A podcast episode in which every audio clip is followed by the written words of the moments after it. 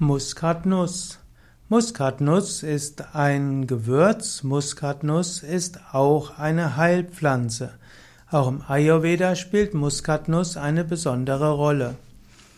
Muskatnuss ist im Ayurveda bekannt unter dem Namen Jati Kosha oder auch Madashaundaka. Jati Kosha und Madashaundaka, also die Sanskrit-Bezeichnungen für Muskatnuss. Muskatnuss auf Lateinisch ist Myristica fragrans. Man verwendet bei der Muskatnuss den Samen, die Nuss und auch den Samenmantel. Der Samenmantel wird oft als Muskatblüte bezeichnet, obgleich sie keine Blüte ist.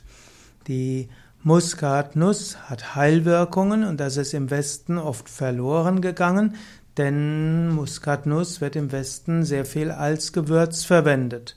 Muskatnuss gilt aber als ein wichtiges Gewürz, um Nerven und Geist zu beruhigen.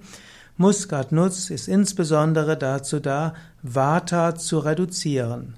Gemäß Ayurveda verbessert Muskatnuss zusammen mit Kardamom und Ingwer die Absorption im Dünndarm. Muskatnuss wirkt auch hilfreich bei Blähungen, es wirkt entkrampfend und wirkt auch gegen Infektionen.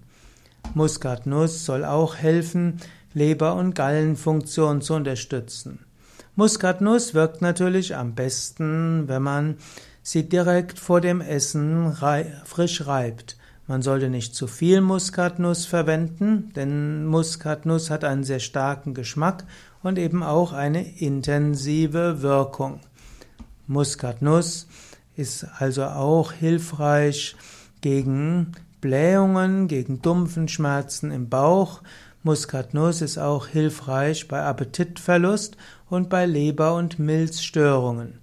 Muskatnuss wird eben auch als Schlafstörungsmittel verwendet, also Vata, zu viel Vata ist oft als Auswirkung gegen also Vata hat oft die Wirkung Schlafstörungen und Unruhe.